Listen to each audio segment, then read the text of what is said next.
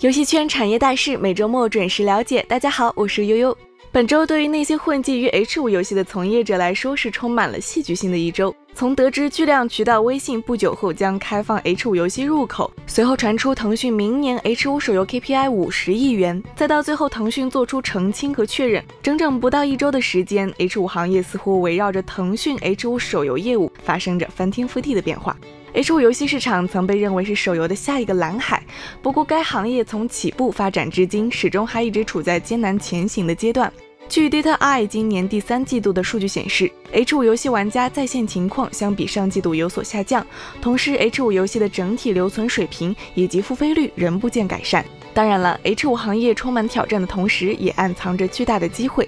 目前 H 五行业整体的趋势还是朝着成熟的方向发展着。从最早朋友圈疯传的小游戏，到去年月流水过百万的愚公移山，再到一个月有两三千万流水的传奇。除了可以看到收入的增长之外，H 五游戏品类玩法上的模式也在不断提升。现阶段 H 五重度游戏越来越多，这意味着行业整体环境在不断进步，其中研发技术、研发工具等等也在不断迭代与完善，促进了后续阶段对于高品质游戏的打造。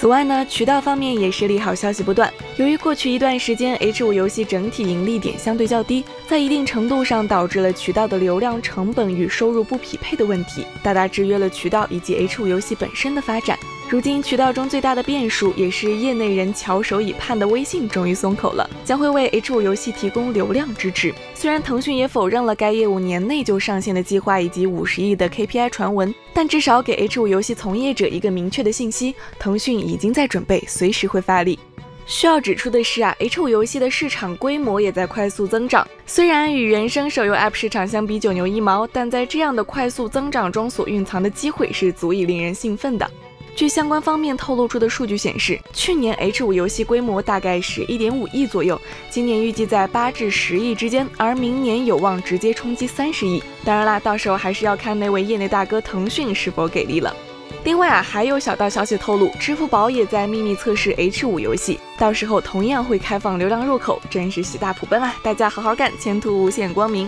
好啦，本次语音内容就到这里啦。了解本周其他重点信息，可以在下方自行浏览。这里是四三九九游戏鹰眼，我是悠悠，我们下周再见。